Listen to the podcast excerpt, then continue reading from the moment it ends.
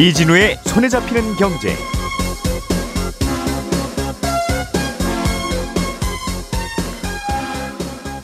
안녕하십니까 이진우입니다.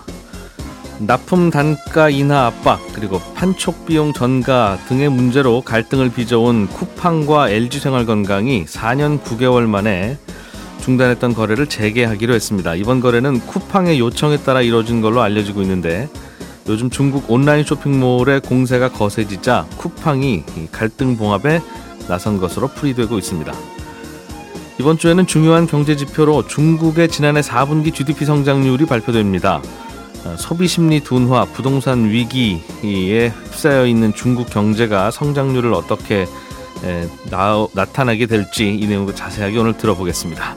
1월 15일 월요일 손에 잡히는 경제 시작합니다.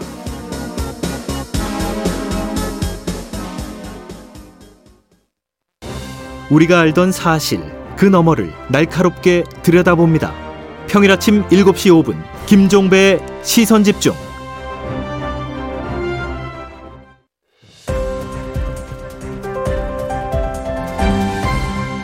이진우의 손에 잡히는 경제. 네, 에, 월요일은 Understanding 안승찬 기자와 그리고 새로운 목소리 한 분을 소개해드리겠습니다. 아, 유춘식 전 로이터 통신 기자. 오늘부터는 경제뉴스 큐레이터 이렇게 불러드리기로 했는데요. 어, 두 분 인사하시죠. 안녕하십니까? 안녕하세요. 네, 안녕하세요. 예. 자, 오늘은 눈에 띈 띌만한 지표나 이번 주 이야기를 먼저 좀 간단하게 들어보려고 해요. 어, 유춘식 큐레이터로부터 들어보겠습니다. 네, 우선 지난주 금융시장 지표를 보면서 시작을 하겠습니다. 예. 코스피는 2.1% 하락하면서 3.1%와 1.8% 각각 오른 미국 나스닥 지수, S&P 500 지수에 크게 뒤졌었습니다. 음, 미국은 오르고 우리나라 주식은 내리고 그 폭도 상당히 차이가 컸습니다. 그래서 예. 앞으로 이제 지켜봐야 하겠고요. 음. 원화와 국고채 금리는 국내에서 큰 변동은 없는 한 주였습니다. 예. 이번 주 일정을 보면 오늘 어, 오늘 15일 월요일 대만이 총통과 입법 위원 선거 이후 첫 영업일을 맞습니다. 그만큼 음. 여러 가지 반응이 나올 걸로 예상을 합니다. 선거 결과가 증시에 반영이 되겠죠? 반영도 음. 되고 여러 가지 목소리들이 나올 걸로 예상이 됩니다. 예. 16일 화요일에 한국에서는 12월 수출입 물가 지수가 발표됩니다. 다음 17일 수요일 한국에서 11월 통화 유동성 지표, 중국에서 지난해 4분기 국내 총생산 GDP 지표하고 음. 12월 생산 소비 투자 지표가 발표됩니다. 그러니까 작년 중국 경제 성적표가 이번 주에 나온다는 거죠? 그렇습니다. 작년 음. 어, 말 지표가 나오게 됩니다. 예. 또 글로벌하게 보면 국내외에서 삼성전자와 아, 삼성전자가 갤럭시 언팩 행사도 개최합니다. 음. 예. 18일 목요일에는 큰 일정이 없어서 건너뛰고 19일 금요일에는 일본 12월 소비자 물가 지수 그리고 미국의 음. 기대 인플레이션 조사 결과가 각각 발표됩니다. 주식 투자하는 분들은 요즘 1월 달에 제뉴얼이 이펙트 1월 효과를 기대를 좀 했다가 미국 주식은 오르는데 우리나라 주식은 계속 안 좋으니까 이게 그럼 코리아 탈출인가 생각해 보면 말씀하신 전해주신 대로 환율은 별로 안 움직였다는 건 또 그 얘기는 아닌 것 같아서. 네. 기대가 한 곳으로 모일 때일수록 음. 그 눈높이 조정을 서로 눈치 보면서 하기 때문에 어. 눈치 게임 비슷한 것이 금융시장에는 벌어지지 음. 않나 생각합니다. 이번 주에는 제일 관심 갖는 지표나 어, 이벤트가 중국의 지난해 4분기 성장률 성적표가 어떻게 나왔느냐 그거라면서요? 그렇습니다. 뭐 요즘에 경제만 그런 건 아니지만 경제 특히 금융시장에 관심이 있는 분들이라면은 중국이라는 말 이 단어만 들어도 이제는 음. 예전 같은 기대보다는 걱정을 훨씬 많이 하는 상황이 됐습니다. 예. 그만큼 예. 중국의 의존도가 한국이 특별히 크다. 음. 그리고 가장 가까이 인접국이다 하는 의미에서 경, 아, 중국 경제 상황에 대해서 걱정을 많이 하고 있습니다. 음. 주요 기관들의 중국 4분기 경제 성장률 전망치 중간값은 전년 동기 대비 기준으로 5.2%로 집계가 됐습니다. 5.2. 예. 5.2%입니다. 예. 직전 분기 그러니까 3분기의 경제 성적이 4.9% 성장이었기 때문에 1년 전에 비해서 음. 그렇죠. 그것보다는 0.3% 포인트 높다 음. 이렇게 전망이 되고 있는 상황입니다. 전반적으로 아유 중국이 좀 해줘야지 이렇게 실망스러워하는 느낌이야 뭐 계속 있습니다만 어, 3분기에는 1년 전에 비해서 4.9% 성장했는데 4분기에는 5.2 정도 성장할 걸로 예상하고 있다면 뭔가 중국 경제도 좀 슬슬 회복은 하나 이런 생각을 할 수 있을 것 같은데요. 그렇습니다. 숫자를 보면 회복이죠. 음. 뭐0.1% 포인트가 높아져도 회복은 회복입니다만 예. 아, 지난해 1분기, 2분기의 어떤 날을 살짝 보면 1분기 4.5, 2분기 6.3이었습니다. 그러니까 음. 3분기보다 높아져도 2분기보다는 여전히 낮은 상황이기 때문에 음. 그렇다고 그래서 이번 4분기가 조금 좋게 나온다고 해서 아 이제 어려운 거 끝났다 이렇게 말하기보다는 아직도 들쭉날쭉한 상황이 계속되고 있구나 예. 이렇게 판단하고 앞으로 저, 어, 지표들을 봐야 할 걸로 봅니다. 중국은 그럼 대충 이제 성장을 이렇게 하면서 슬슬 저성장으로 들어가는 나라가 되는 걸까요? 그거야 뭐 점을 보시거나 미래를 전망하시는 분들 영역, 영역일 테고 음. 다만 이제 투자자들 입장에서 볼 때는 중국 GDP 성장률이 회복이 되더라도 음. 지속 가능하고 좀 안정적인 모양을 보여야 하는데 이렇게 들쭉날쭉한 모양을 보이면 음. 오히려 더 이러지도 저러지도 못하는 상황이 되는 겁니다. 그러게요. 그리고 작년 2023년 성적표가 들쭉날쭉했을 수도 있지만 2022년에 중국 경제가 들쭉날쭉했으면 그거랑 대비한 성적표도 역시 또 마찬가지로 같이 들쭉날쭉 울퉁불퉁해서 그렇습니다. 해석이 좀, 좀 어려울 수는 있겠네요. 음. 네, 오- 그 울퉁불퉁한 것도 문제지만 5.2라는 숫자가 음. 과연 그러면 높은 거냐 낮은 거냐 괜찮은 거냐 이런 의문을 가져야 할 텐데요. 네.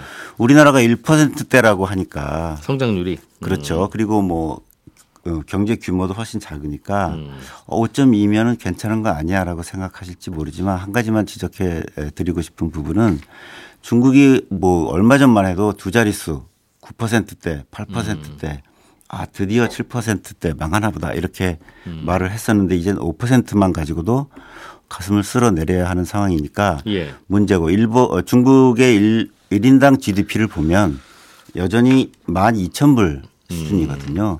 우리나라가 3만 3,000불 수준이니까 예. 1만 2,000불 수준인 나라가 지금 성장률이 계속 떨어지고 있으면 음. 그 숫자가 5라고 해도 예. 안전 어, 안전한 상황은 아니라고 볼 수 있습니다. 이게 상승 추세냐 하락 추세냐 그게 더 중요하다. 그렇습니다. 근데 12,000불 1인당 GDP 가지고 벌써 내려가는 거면 좀 문제가 있는 것 같다. 그런 말씀이에요. 인구가 워낙 많다 보니까 경제 규모가 커 보여서 그렇지. 네.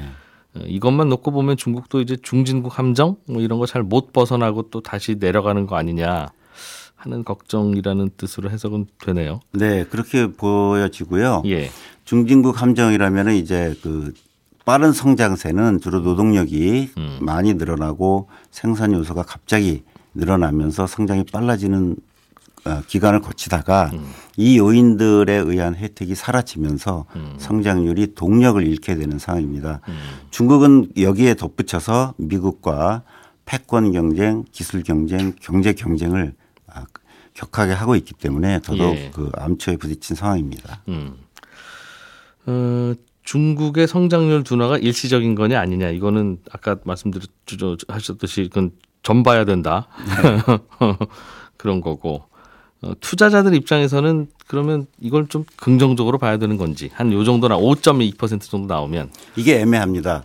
수- 어, 경제 수치가 점점 악화되고 경고의 목소리가 점점 쌓여가고 그래서 아, 부양책이 아니면 힘들겠다 하는 상황이 되면 차라리 음, 투자자들은 부양책에 기대서 베팅을 하고 아. 그러면 자금이 들어와서 그러니까 성장률이 한 3%쯤 나왔으면 뭐 계속 떨어진다든지 아, 아, 이대로는 뭐- 안 된다라는 의미 여러 군데서 울리면 당국도 이제 손을 대게 되는데 애매한 숫자다 이거군요. 지금 이제 애매하기 때문에 이럴 경우 투자자들이 하는 행동은 한 가지입니다. 좀 떨어져 있자. 음, 그렇게 되면 자금이 안 들어오거나 나가니까 음. 여러 가지 불안 요인이 제기되는 상황입니다. 음, 숫자 자체는 조금 올라가는 것 같더라도 오히려 투자자들 입장에서는 참 골치 아픈 숫자가 나오는 것 같다 그런 말씀이네요. 네. 음. 우리나라는 요즘 그 수출입 물가 지수가 어떤 의미를 갖는 겁니까? 이게 중요한 지표가 되고 있어요? 큰 지표로 여겨지지 않는 게 저로서는 아쉬운데요. 사실 수출 물가, 수입 물가 둘 다 사실은 중요합니다. 수출 물가의 경우에 이게 그 계약 통화와 관계없이 원화 환율로 환산해서 지수화한 거기 때문에 수출 물가가 올라가면 수출 업체들 이익 그 이익에 미치는 긍정적인 요인이 커지는 거기 때문에 수출 물가도 사실 봐야 되고요. 이거는 그럼 달러로 발표되는 겁니까? 수출 물가. 달러와 원화 둘 다 발표되고요. 또 계약 통화 기준 세 가지 발표를 합니다. 그러니까 어떤 건 위안화로 결제했고 그러면 그걸 지수화해서 발표합니다. 그래서 그 수치는 어떻게 나올 것 같아요? 네, 이건 이제 작년 수치로 조금 시간이 걸리긴 하는데 음. 최근에 관심은 주로 수입 물가 쪽에 잡혀 있습니다. 예. 인플레이션이 아직 우리 곁을 떠나지 않고 있으니까 인플레이션에 음. 대해서 가장 관심이 큰데요. 11월 달 지표를 발표됐을 때 보면 전년 동월 대비해서 8.5% 마이너스였습니다. 음. 그리고 11월에가 10개월째 마이너스였습니다. 아, 그 1년 전에 국제 유가가 과다하게 올랐었기 때문에 그것이 떨어지면서 이른바 음. 역기저 효과가 작용을 하고 있습니다. 다만 하락폭이 점점 작아지고 있기 때문에 음. 국내 수입업자들 입장에서 보면 제조업체들 입장에서 보면 이 하락폭이 점점 커진다든지 오래 간다든지 하면 가격 하락 조정을 할 텐데 지금 다시 좁혀지고 있어서 약간 눈치를 보고 있는 시기가 좀 더 갈 것 같은 생각입니다. 그 내일 발표되는 건데 내일이 지난달 12월에 수입 물가가 그렇습니다. 발표되는 거다. 뭐 얼마나 물가가 좀 내렸는지가 관건이라 이 말씀이죠. 그렇습니다. 네 이번 주 쭉 그 지표들 일정 들어봤습니다. 안승찬 기자 어, 이야기를 좀 들어보죠. 예. 쿠팡하고 LG 생활건강하고 싸우기 시작한 게 벌써 4년 전이에요. 와 이게 꽤 됐습니다. 이때는 야 진짜 쿠팡 많이 컸다. 그렇죠. 야 이렇게 어. 대기업하고 이렇게 싸우네. 이제 그런 얘기를 얼핏 어, 하다가 넘어갔는데 네. 그동안 서로 말도 안 하다가 음. 최근에 화해를 한 겁니까? 그렇습니다. 어. 그러니까 말씀하셨던 대로 4년 9개월 동안 단절이 됐던 건데 이번에 이제 쿠팡하고 LG 생공, 생활건강이 이제 화해를 해서 LG 생활건강이 뭐 팔고 만들고 있는 화장품이라든가 뭐 코카콜라, 뭐 샴푸, 치약 이런 거 다시 쿠팡에서 팔게 됐다 이런 뉴스인데 네. 두 회사가 싸우다가 화해했구나 이런 정도의 뉴스가 아니고 사실은 이게 국내 유통시장에 좀 중요한 변화를 예고한 거여서 음. 좀 상징적인 의미가 있다 이런 분석들이 있는데요. 두 회사가 왜 싸웠던 거죠? 이게 당시에 이제 그 2000, 그러니까 LG생건하고 그 쿠팡이 왜 처음에 싸웠냐면 음. LG생건이 사실은 굉장히 뭐 이쪽 분야에서 막강한 회사잖아요. 예. 화장품은 아모레 퍼시픽하고 1, 2위 다투는 회사고 음. 코카콜라도 뭐 압도적인 1위 콜라고 예. 치약, 샴푸 이런 것도 생활용품에서도 1위가 음. LG 생활 건강이란 말이에요. 그래서 대형 유통사도 사실은 이 회사는 잘 건드리지 못했던 음. 어떻게 보면 슈퍼갑 납품 회사 뭐 이런 정도의 회사였는데 쿠팡이 당시에 LG 생건한테 납품 가격을 좀 낮춰달라 이렇게 요구를 했습니다. 음. 근데 그 당시에 이제 LG 생건이 쿠팡이 우월적 우월적 지위를 남용해서 우리한테 과도하게 가격 인하를 요구한다. 음. 이래서 공정거래위원회에 신고하는 일이 벌어졌거든요. 단가 후려치기 당했다. 그렇습니다. 그, 그 시츄에이션은 익숙한데 네. 후려치기 당했다는 쪽이 LG라고 하길래 이게, 이게 바뀐 거 아닌가 그렇습니다. 몇번 했었죠. 어, 그래, 예. 그런데 당시에 공정거래위원회가 LG생건의 손을 들어줬거든요. 음. 그러니까 쿠팡이 우월적 지를 이용한 게 맞으니까. 음. 33억 원 과징금 내시오 이렇게 예. 음. 판단했단 말이에요. 물론 당시에 쿠팡 측 주장은 LG생건이 다른 유통사에는 한 5천 원에 납품했고 우리한테만 만 원에 납품했습니다. 음. 우리가 억울해서 낮춰달라고 한 겁니다. 이렇게 주장했습니다만 당시에 어쨌- 어쨌든 공정위는 LG생건 말이 맞다 이렇게 판단했고 음. 그래서 대기업 제조업체가 신생 유통업체한테도 당하는구나. 그래서 당시에 굉장히 놀랐던 게 사실이거든요. 그래서 엘- 쿠팡이 뭐 유통 공룡이란 얘기는 들었지만 LG생건 같은 회사도 막 흔들 수 있구나. 이걸 확인시켜줬기 때문에 예. 굉장히 충격적인 결과였고 이후에 쿠팡하고 LG생건이 완전히 결별하게 됩니다. 이후에도 쿠팡은 뭐 CJ 제일제당 같은 대기업하고도 비슷한 문제로 싸우면서 지금 뭐 햇반 스팸 이런 것도 쿠팡에서 안 팔거든요. 이런저런 갈등들이 많이 생기는데 예. 아무튼 그런 강경한 입장이던 쿠팡이 이번에 다시 LG생건하고 음. 어, 판매를 재개한다고 하니까 대체 무슨 변화가 있었길래 둘이 화해를 하는 거지 이런 궁금증이 좀 생기는 거죠. 그렇군요. 야, 이 쿠, 쿠팡이 그동안 그럼 LG 생건과 CJ 거 안 팔고도 네, 생활 필수품 나- 그 공급이 가능했다는 거니까. 그렇습니다. LG 생활건강과 CJ도 반성 좀 해야 되겠네요. 네, 그, 그렇습니다. 그 어, 햇반 뭐 스팸, 코카콜라 이런 거 안 팔아도 네, 펩시콜라 마시고 그렇습니다. 즉석, 즉석밥 다른 거 있고 네, 뭐 그럼 뭐 해- 비슷한 것도 있고. 음. 그러니까 근데 이제 이번에 쿠팡이 먼저 손을 내밀었다. 음. 이게 정설입니다. 물론 서로 이제 판매가 안 되면 양쪽 다 조금씩 타격이 있을 거 아니에요? 근데 예. 누가 타격을 좀 더 입었느냐 하면 지금은 쿠팡이 약간 더 타격을 입었을 거다. 이런 추정이 많거든요. 왜냐하면 예. LG 생건도 실적이 요즘 부진하긴 합니다만 아, 대체로 중국에서 이제 화장품 판매가 잘 안 되니 안 되니까 그게 주요 원인이지 국내 시장에서 매출은 생각보다는 많이 안 떨어졌거든요. 그러니까 그 말은 LG 생건 같은 회사가 쿠팡에서 안 팔면 다른 뭐 네이버라든가 이런저런 다른 유통 채널- 채널을 통해서 뭐 대충 큰 문제 없이 판매하고 있다는 뜻이고. 예. 그러니까 물론 쿠팡도 코카콜라 대신 펩시콜라 팔고 다른 화장품 팔아야 되니까 뭐 좀 문제는 있습니다만 어쨌든 코카콜라만 먹는 소비자는 배제할 수밖에 없잖아요. 네. 그러니까 LG 생건에 물건이 없는 아쉬움이 조금 더 컸던 게 아니냐 음. 뭐 이런 추정들이 있고 특히 결정적인 변화가 그 알리익스프레스라든가 테무 같은 중국의 쇼핑 업체들이 국내에 진출한 변화가 제일 크다 이렇게 보이, 보이 거든요. 음. 어, 국내 요즘 중국 업체들이 정말 뭐 무서운 속도로 지금 어, 시장을 잠식하고 있고 근데 이게 쿠팡의 경쟁자들이에요? 알리익스프레스나 테무 같은 중국 쇼핑 엄청납니다. 왜냐하면 이 회사들이 지금 LG 생건하고 손잡고 코카콜라도 팔고 아. 국내 화장품도 팔고 하거든요.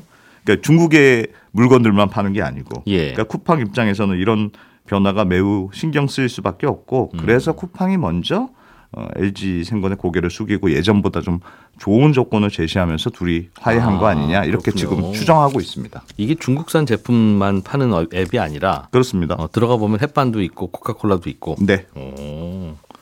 역시 경쟁이 좀 치열하니까 좀 뭔가 다들 어, 어, 움직이는군요. 엄청나게 음. 뜨겁거든요. 작년에 사용자 증가 1위 앱이 1위가 알리프레스, 2위가 테무라, 테무 중국 예, 예. 이 쇼핑 앱이거든요. 특히 지금 알리익스프레스는 그 월간 활성 사용자 수가 700만 명을 넘었습니다. 우리나라에서 네, 한 달에 예. 지금 100만 명씩 늘고 있으니까 엄청난 성장세고 테무도 음. 작년 7월쯤 한국에 들어왔는데 여기도 한 달에 100만 명이거든요. 지금 네. 물론 쿠팡하고 차이는 커요. 그러니까 쿠팡의 MA 그러니까 한 달 월간 사용 활, 활성자 수가 2,800만 명인데 예. 이제 알리익스프레스는 지금 한 700만 명 수준이니까 음. 물론 차이는 큽니다만 그래도 쿠팡 1위 11번가 2위 그 다음에 3위가 알리익스프레스까지 올라왔거든요. 아하. 그리고 지금 뭐 이마트가 인수한 G마켓보다는 훨씬 더 커졌고 네. 워낙 성장세가 빠르기 때문에 이 정도 음. 속도라면 뭐 따라잡는 건 시간 문제다 이런 평가가 나오고요.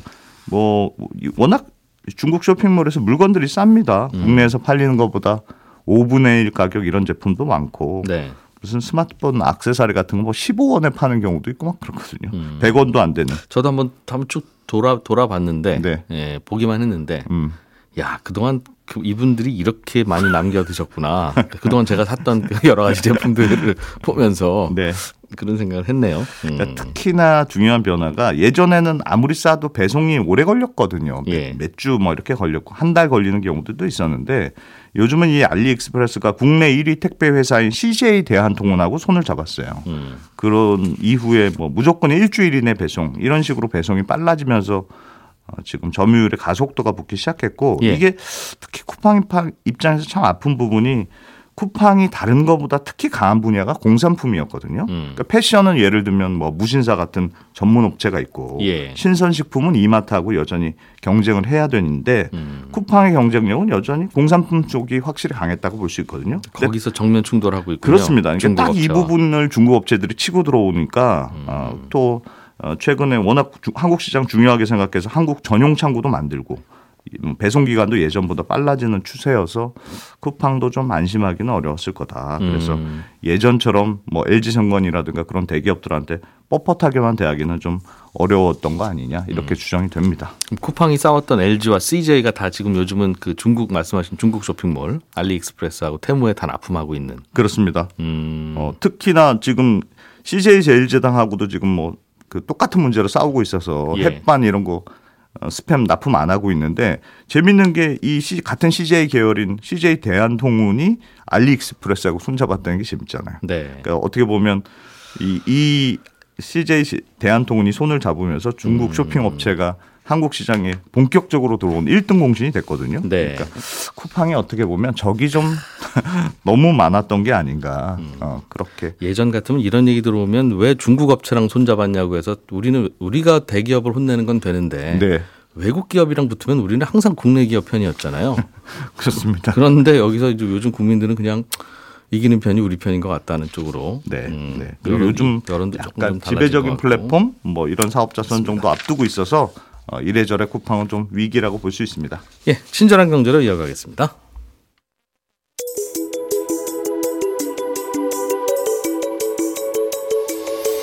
경제를 생각하는 사람들의 즐거운 습관 이진우의 손에 잡히는 경제를 듣고 계십니다.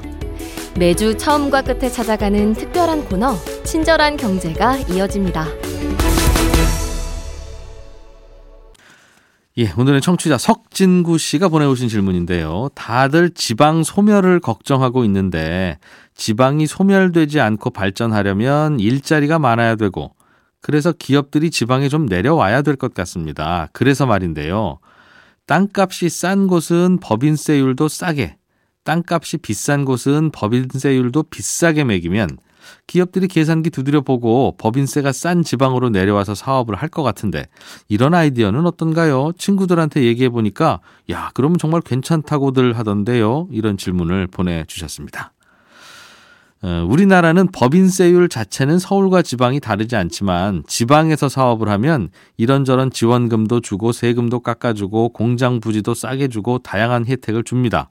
그러니까 그런 혜택을 더 강하게 주거나 세금을 더 깎아주거나 아니면 서울 기업은 세금을 좀 더 무겁게 물리면 알아서 다들 지방으로 내려오지 않겠느냐 하는 아이디어가 말은 되는데요. 기업들이 지방으로 내려가면 인재들도 지방으로 내려가고 인재들이 지방에 많아지면 기업들은 더 지방으로 내려오는 선순환이 생길 수도 있을 텐데 문제는 그런 선순환이 생기기 직전에 그 과도기 과도기를 견디지 못하기 때문에 이런 게 아예 시작이 안 됩니다. 무슨 말이냐면 지방에는 이미 청년들이 많지 않아서 직원 뽑기가 어려운데 기업들은 지방으로 내려가서 좋은 직원 뽑기가 어려워지면 아무리 세금 깎아주고 혜택이 많아도 못 내려가거든요. 그런데 또 직원들은 기업들이 먼저 내려가 있어야 아 저기 기업들이 좋은 게 많네 저 회사들 다니면 좋겠네 싶어서 지방으로 내려가니까요. 기업들 입장에서는 좋은 직원들이 지방에 먼저 내려와야 되고 그래야 우리도 내려가지 그러는 거고 직원들 입장에서는 좋은 기업들이 지방에 먼저 내려와야 우리도 내려가지 그러고 있는 겁니다. 그러니까 닭이 먼저냐 달걀이 먼저냐인데 그런 상황에서는 먼저 내려가는 쪽이 항상 손해잖아요. 그래서 정부도 먼저 좀 내려오게 하려고 이런 혜택 저런 혜택을 파격적으로 많이 주고는 있는데도 다들 인생은 한 번뿐이고 기업도 한 번 삐끗하면 큰일이니까 이게 아무리 큰 혜택을 준다고 해도 내 인생을 걸고 또는 우리 기업의 운명을 걸고 먼저 지방으로 내려가서 내가 우리나라 지방 발전의 밑거름이 되겠다고 하는 사람이나 기업이 거의 없기 때문에 예, 생기는 일입니다. 어, 이런 상황에서 지방으로의 이동을 결정하려게 하려면 잘 안 되고 실패하더라도 괜찮을 만큼의 아주 아주 엄청난 혜택을 줘야 되는데 그럴 만큼의 지원 예산은 없고요. 그래서 결론적으로는 법인세 세율을 조정하는 것 정도의 약한 혜택으로는 어, 지방 소멸을 막기는 좀 어렵지 않을까 하는 겁니다.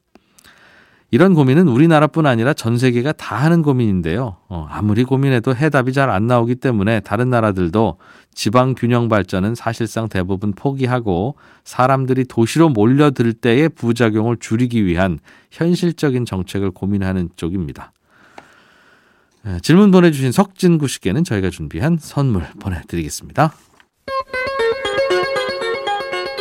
예, 저는 내일 아침 8시 30분에 다시 찾아오겠습니다. 이진우였고요. 함께 해 주신 여러분 고맙습니다.